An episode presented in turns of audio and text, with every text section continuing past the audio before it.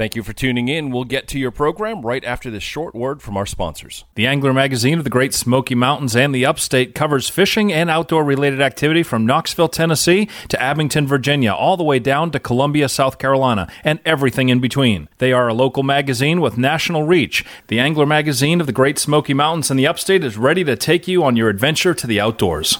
Sunrift Adventures in historic Travelers Rest, South Carolina has been outfitting the foothills for over 37 years with the best boats, bikes, tents, and more. With great brands, Sunrift has you covered for every adventure. Stop into Sunrift Adventures' unique outdoor shop and say hello today. Go to sunrift.com for more information. That's sunrift.com. The Angler magazine of the Great Smoky Mountains and the Upstate covers fishing and outdoor related activity from Knoxville, Tennessee to Abingdon, Virginia, all the way down to Columbia, South Carolina, and everything in between. They are a local magazine with national reach. The Angler magazine of the Great Smoky Mountains and the Upstate is ready to take you on your adventure to the outdoors. Choose your adventure with French Broad Adventures. Zipline canopy tours, whitewater rafting, calm water float trips, canyoneering adventures, they've got it all. Best of all, French Broad Adventures are the only raft zip combo close enough to Asheville that you can experience and make it back to town in time for dinner. Take advantage of their vacation package and save on all the thrills, chills, and occasional spills into the water. For more information or to book your adventure, visit FrenchBroadAdventures.com. Wilkesboro, North Carolina, located in the rolling foothills of northwest North Carolina, is a paradise for outdoor enthusiasts.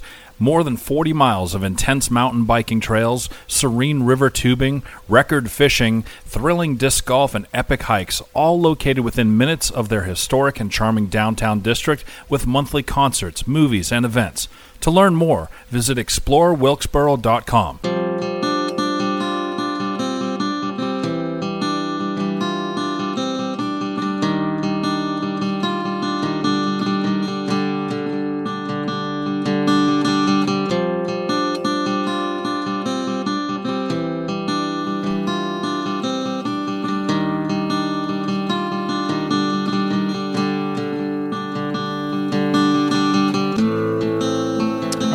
back for more of Matt and Michelle Outdoors. And uh, really excited to introduce you to uh, our next guest here on the program. We've been trying to get together for a little while now, and we finally pulled it off. But we have uh, with us on the, uh, uh, do we say the guest line? The, you know, I don't know how we even do it now that we're using the home studio. But Tim Cammisa, he is the um, he is the protege, the founder, the centerpiece of Trout and Feather. And welcome to Matt and Michelle Outdoors. Hi. Thanks, Matt. Thanks, Michelle. It's great to be here. And you guys are just doing just you know some phenomenal stuff, um, really helping out people of Appalachia and just kind of getting their voices and your own out there, not just in that little niche of the radio, but it's great that you're doing this via podcast too. And I'm really honored to be on the show with you. Well, and Thank you know, you. one of the things that um, we were talking before, you know, during the commercial break, we were having a conversation a little bit, and we really started this show as a service to people um, in the outdoor economy. You know, people that are supplying the gear and the um, experiences and the guidance and everything for the outdoors,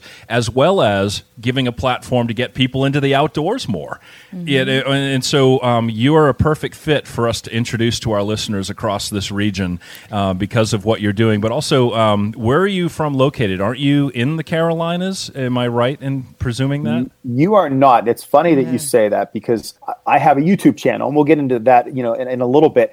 But I receive emails, I receive text messages, DMs from people all around the country asking me to be a featured presenter or a speaker at their event. And we're talking about Montana, California, and they all Ah. believe I'm from their area. Yeah. But I live in Good Western job. Pennsylvania. Good job. No, I, I, it's Ah. crazy, but I, I know it, it kind of people will just say, "Hey, can you stop over this week? We have a, a presentation on Tuesday night." I'm like, "Where are you?" And they say, "Well, we're in Michigan." I'm like, "I'm in Western Pennsylvania, so I don't think that's going to work out." And you know what? I know why I was thinking you were from the Carolinas because it was um, it was someone in our you know community, uh, outdoor community from the Charlotte area that introduced me to you and your platform, and that's how I found my way to you and saw what you were doing. And I and we're looking forward to having a conversation about what you do and, and again introducing you to our listeners because I think you bring so much value to what you're doing for folks. Um, you know, it's it's got components of education and entertainment and art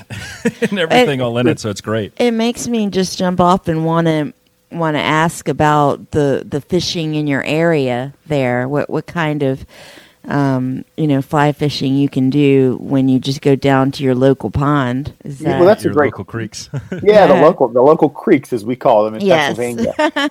well, it's interesting because um, number one, I love the fish. I love the fly fish too, and I'll, I'll kind of preface that. About ninety five percent of my fishing is fly fishing, but it seems like whenever I, I go out I tend to drive about two hours to central Pennsylvania to fly fish exclusively for trout, for brown trout, for yes. wild trout. That's kind of really what gets me extremely excited. But so um, with you know everything going on with with today in, in the pandemic, that's kind of shifted it, and we have so much. We have really exceptional fishing all across the country, not just in Western Pennsylvania, but we've been kind of forced to stay a little bit more local over the last few weeks. Right. And it's it's definitely shifted things. Plus, my wife loves to fly fish. I have a four year old son who enjoys it as well. So even you know, last night we were at a local pond. We were fishing. Um, we thought there might be some trout that had been stocked, but instead we were catching largemouth bass and bluegill and having a great time That's doing great so. Time too, yeah. yeah absolutely. Well, well, let's talk about trout and feather a little bit. Um, tell people what it is and how it came to be. You got it. Well, I've been involved in fly fishing and, and fly tying for about 30 years. And it's been crazy to kind of realize I've been in it that long. I, I, I, took my first class when I was around 10 years old and have just been addicted ever since. Trout and feather is kind of the evolution of me wanting to, to help people out because I love fly fishing. I love everything about it. And I just wanted to really just connect with the culture. Um, in my mid 20s, I became a fly fishing guide in New York for a couple seasons in the summertime because nine months out of the year, I'm a sixth grade math teacher. Well, for those three months, I wanted to spend as much time fly fishing. But what I realized was that as I'm guiding, I'm not able to, to do all that fishing myself. Right. So I thought, well, this is, you know, I'm teaching, I'm, I'm guiding. Where's my fishing time? So I basically took a step back, kind of re examined things. A friend wanted some help tying a fly. And it was when YouTube was kind of in its infancy. Um, I put a little video out there just to help him out, even though it was generic in, into the audience, and just forgot about it. Maybe made two or three. And a couple months later, I started getting these notifications that I was up to 100 views and I had 20 subscribers, and, and I didn't even know what was what that what that meant. and I was just kind of geeked out, and I thought, well, let's just kind of see where this goes. And I had you know very low expectations. It was more just about sharing my enthusiasm of fly fishing and fly tying with others. I have an educational background because I've been a teacher for you know for about 20 years, so I, I brought that component in as well. And, and I also enjoy telling a little bit about the flies more so than just how to fish it, but maybe it's originator or right. some effective ways that you can vary it. And I've kind of carved out a little niche in YouTube, and I realized that YouTube was a great platform, but I also needed a better way to house all my videos. So I started a website. And then it's just kind of grown from there. That's that's kind yeah. of the evolution of Trout and Feather. Well, and you know your education background, like I was saying, it's one of the components that you bring to what you're doing that I think is really well done, and the fact that not only you visually presenting things in such a very you know standout way but also um, you know getting to see fish where people go wow i wish i could catch fish like that. I mean you know your library of brown and rainbow trout are jaw-dropping you know when you see the photos of it. So and uh, and you know we're into video and audio production too so we know what goes into getting that quality shot. Um, you know but but you also educate people not just about how to catch fly, uh, how to catch fish, but also about the fly, about the hatch, about mm. the presentation, about you know you're you're bringing in an environmental education a natural education to it as well, and that's what stands out to me as being special is that not only can people be entertained, but they're learning as they go.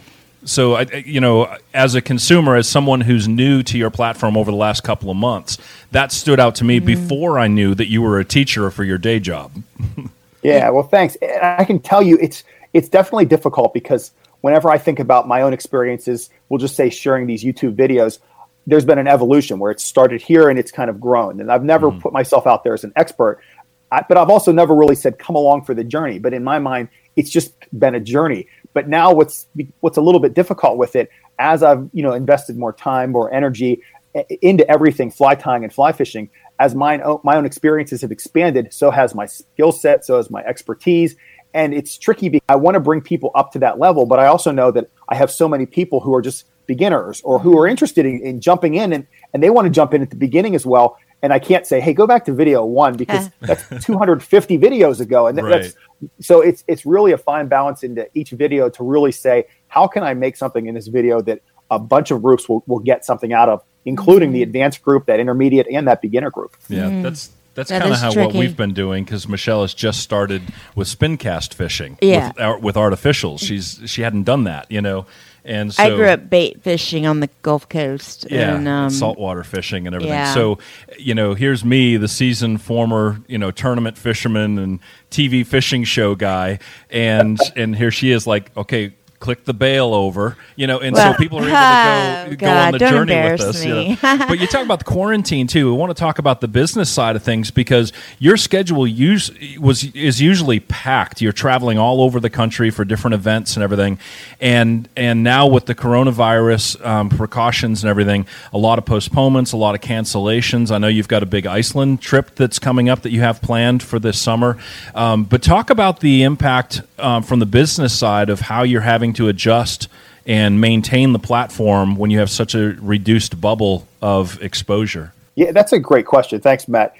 I, I think kind of I have to look at this question from a couple avenues because I'm primarily known as this online presence. So whenever I think about it from social media, for me, my YouTube channel, if I would open up my analytics and share it with everybody, they've grown tremendously over the last month just because everybody's home. They're consuming videos. Hmm. People who maybe would spend more time outside are, are saying, What can I do inside now? And fly tying is something that many people maybe they've heard about or they, they've wanted to jump into. It's just an incredible you know hobby for them to get into. So, from that perspective, I've been really putting out more YouTube videos because I'm able to now, and, and we're mm-hmm. all confined at home. You know, I, I'm, mm-hmm. we're still teaching every day remotely, but I'm able to, to still maintain that social media presence. But then from that other aspect, I really believe that social media will get you so far, but you have to connect with people and just you know talk to them. And and I really I, I really enjoy doing that almost as much, if not more so, than the social media side. In fact, absolutely more so. So I've really made it a point over the last few years to become more of a featured presenter at some of the major fly fishing shows around the country. Um, I'm hosting, you know, fly fishing trips around the world, and it's great to to meet up with these. I, I don't want to say locals, but that's really what it is: smaller trout unlimited clubs, smaller fishing clubs all around the country, and it's just really unique to walk into a you know a space with 25 to 50 people, maybe upwards of 200, and then just have these discussions that revolve around catching fish on these tiny flies, and it's it's hysterical. But now with all the changes, you know, we've had to obviously postpone all those events. I mean, there was one that my my we'll say the the one that kind of just was was about to hit right at the beginning of all this was in Ohio, and about a block from where the, the presentation was to occur, they had a you know an individual there that, that came down with COVID. So we immediately said, you know, this is over fly fishing. We're not going to have you know jeopardize people who you know who, over something so Yeah. minute in the grand scheme Right. of things. But it's also kind of shifted my thinking into how can we have some of these meetings go down remotely. And I've been fortunate where a couple groups have reached out to me and we've done some Instagram lives where I'm able to still tie flies. The quality of the video is not quite as, you know, up to snuff as I would prefer, but I'm still able to at least connect with some of these individuals, have conversations in real time and, you know, kind of move forward too. So it's been neat to at least examine some other avenues and some other ways Right. that we can connect with people. Well, and what we're finding too, some of the feedback, and I mean, we've just started on the YouTube side of things, you know, and with Facebook and everything, we've just started that stuff up. And what's interesting is the people that are getting in touch that they so appreciate being able to see these natural areas. It's like they're vicar, you know, they're vicariously enjoying the outdoors.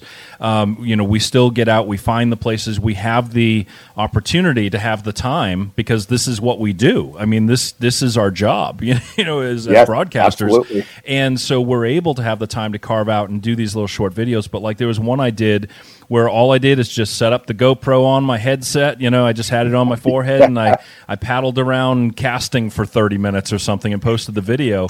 And people, some of the feedback I got was just like, oh my goodness, I used to fish that lake when I was a kid. And oh, thank you for that. And hearing the birds and seeing the ducks and the sound of the casting and the sound of the water on the canoe.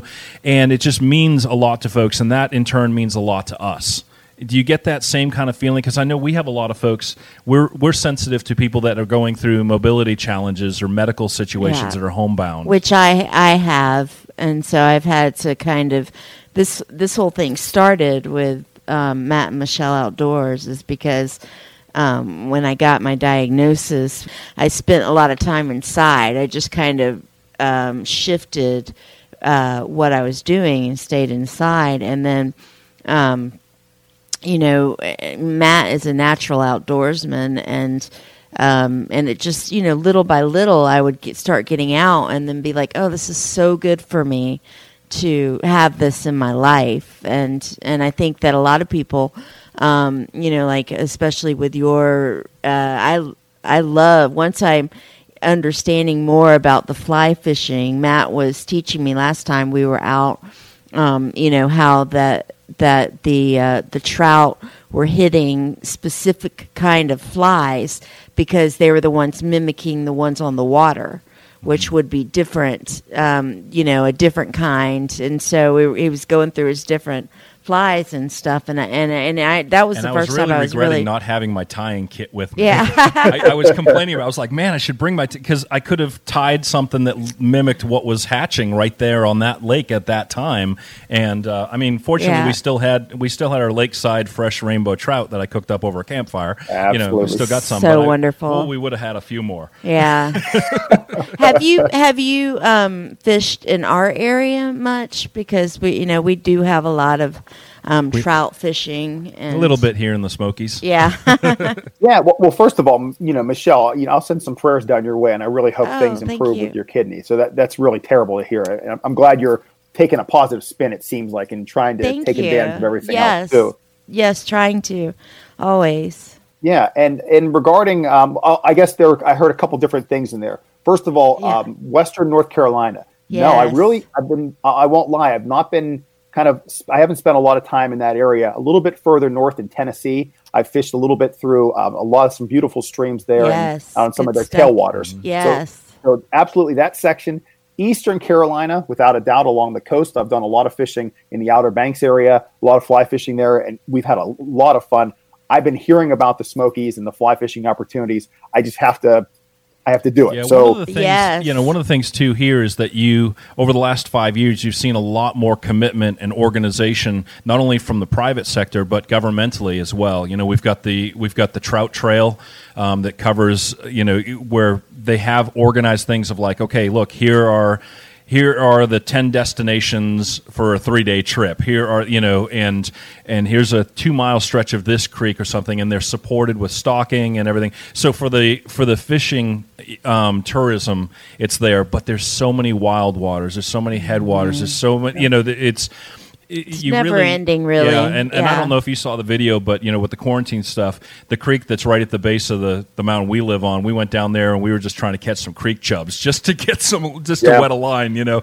Um, but there's just so many fishing opportunities here. But like you said, all over. You know, I was in the military and I traveled a lot, and one of the first things I always did wherever I landed was, all right. Let's meet some locals. Where's the local rod and gun club? I want to talk about fishing. And I got to get out and experience a lot of great fishing, but also the techniques are so different from region to region. Maybe that's changing with social media. People are learning other areas It uh, is techniques. You- It's You're you're right. It's strange. I mean, I mean, let, let me first say, I think what you're bringing up is a great point, and it's the notion of awareness with what's what's available in the outdoors. So I love that you're, you know, the title of your show, you know, Matt Michelle Outdoors. It is that's it. I mean, that's really the gist of it. It's making people aware. I don't want them to find the spots where I'm fishing, but I want them aware of other spots. So let's let's preface it with yeah, that. we, we give the county Yeah. we're in. We don't give where we're Yes, at. we don't give specific yeah, we just give a county. That's as, Um, that's No, as but- narrow as we get. and, and and that's good. It's it's a good amount for people to get out. And Yeah. No, no, well, there's and we're even noticing in you know in, in our area right now with everybody being confined, we're still allowed to go outside for recreational purposes, and and that's that's deemed an essential activity right now in Pennsylvania. And so this weekend it was kind of cold. On Sunday, we decided we were going to go hiking for a little bit, and our typical hiking spots where you would tip, you would see three to five cars at most ever there. Yeah. Every parking lot was full. with 20 yes, we've got that which- going on here. They've Which ended is- up closing a lot of the trails Yeah. here because of that. Yes. Yeah. So it's it's really one of those those things where I love that aspect of it that it, we're kind of getting people more in tune with the stuff that we love. So I, I Mm-hmm. absolutely love that. And now kind of and where my, my you know my trout and feather show kind of goes is try to go a little further. Try to find that one area that no one else has explored or there, Mm-hmm. there's not a ton of people exploring. So I've been kind of shifting people to that direction. And now I'll kind of tie this into to your last question, Matt. Whenever I was in Iceland fly fishing last year, where they they told me you know prior to going that was my first trip there they, they sent me an email with all of these icelandic patterns to, to try out so i i had all these crazy patterns I, I filled up an entire fly box with them And I got there and we we're fishing, and I'm trying some of these patterns, and I had some success, but just not as much. And I decided to put on some of my Pennsylvania patterns, and sure enough, they worked way better than the Icelandic patterns. Hmm. Which huh. I said to my guide, I said his name was his name's Sindri, and I was just talking to him yesterday. I said, Sindri, have you ever heard of this? This is, and I'm showing him this fly, and before I could even say the name, he's like, Oh yeah, that's a Walt's Worm. You, and I'm like, how do you know that? The guy who created this is from central Pennsylvania in this uh, tiny town. And he looks at me just like dumbfounded. He's like, Tim, we have Instagram and ice. Yeah. Come on. yeah. Like, all right. Global. So, yeah, so, it's yeah. global info. Absolutely. Yeah. So the, the, the, notion of social media, I mean, aside from just connecting us, the spread of information has just been so valuable and it which is a great thing. Yeah, and, and I want to go back to the awareness thing a little bit too, because it's one of the it's one of the spiritual components I think to our health and well being about being in the outdoors. Um, with fishing, hiking, camping, boating, all these different things, I think out of any of them, fly fishing is probably the one that requires the most. The most attuned focus to the environment around you because you don't look yes. in your fly bag or your fly box you look at the water surface, you look at the rocks, you look at w- yeah. the 12 feet over the creek. And, you know, there's a lot of things that you have to really tune into to look for how you approach a creek or a stream or a pond or something rather than looking in your tackle to figure out how you're going to approach it. At least in my view. And I think from what I've watched of yours, I think you take a similar, like, all right, you know, it's kind of Star Trek. All right, scan the scan the planet here, you know, and and let right. let uh-huh. the natural environment around you guide what you do.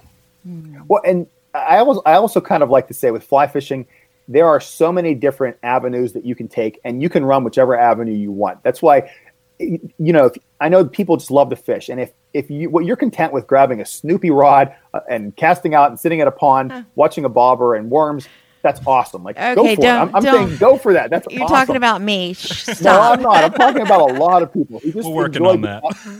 they just enjoy being outside and just you know in, in just having fun while they're also fishing.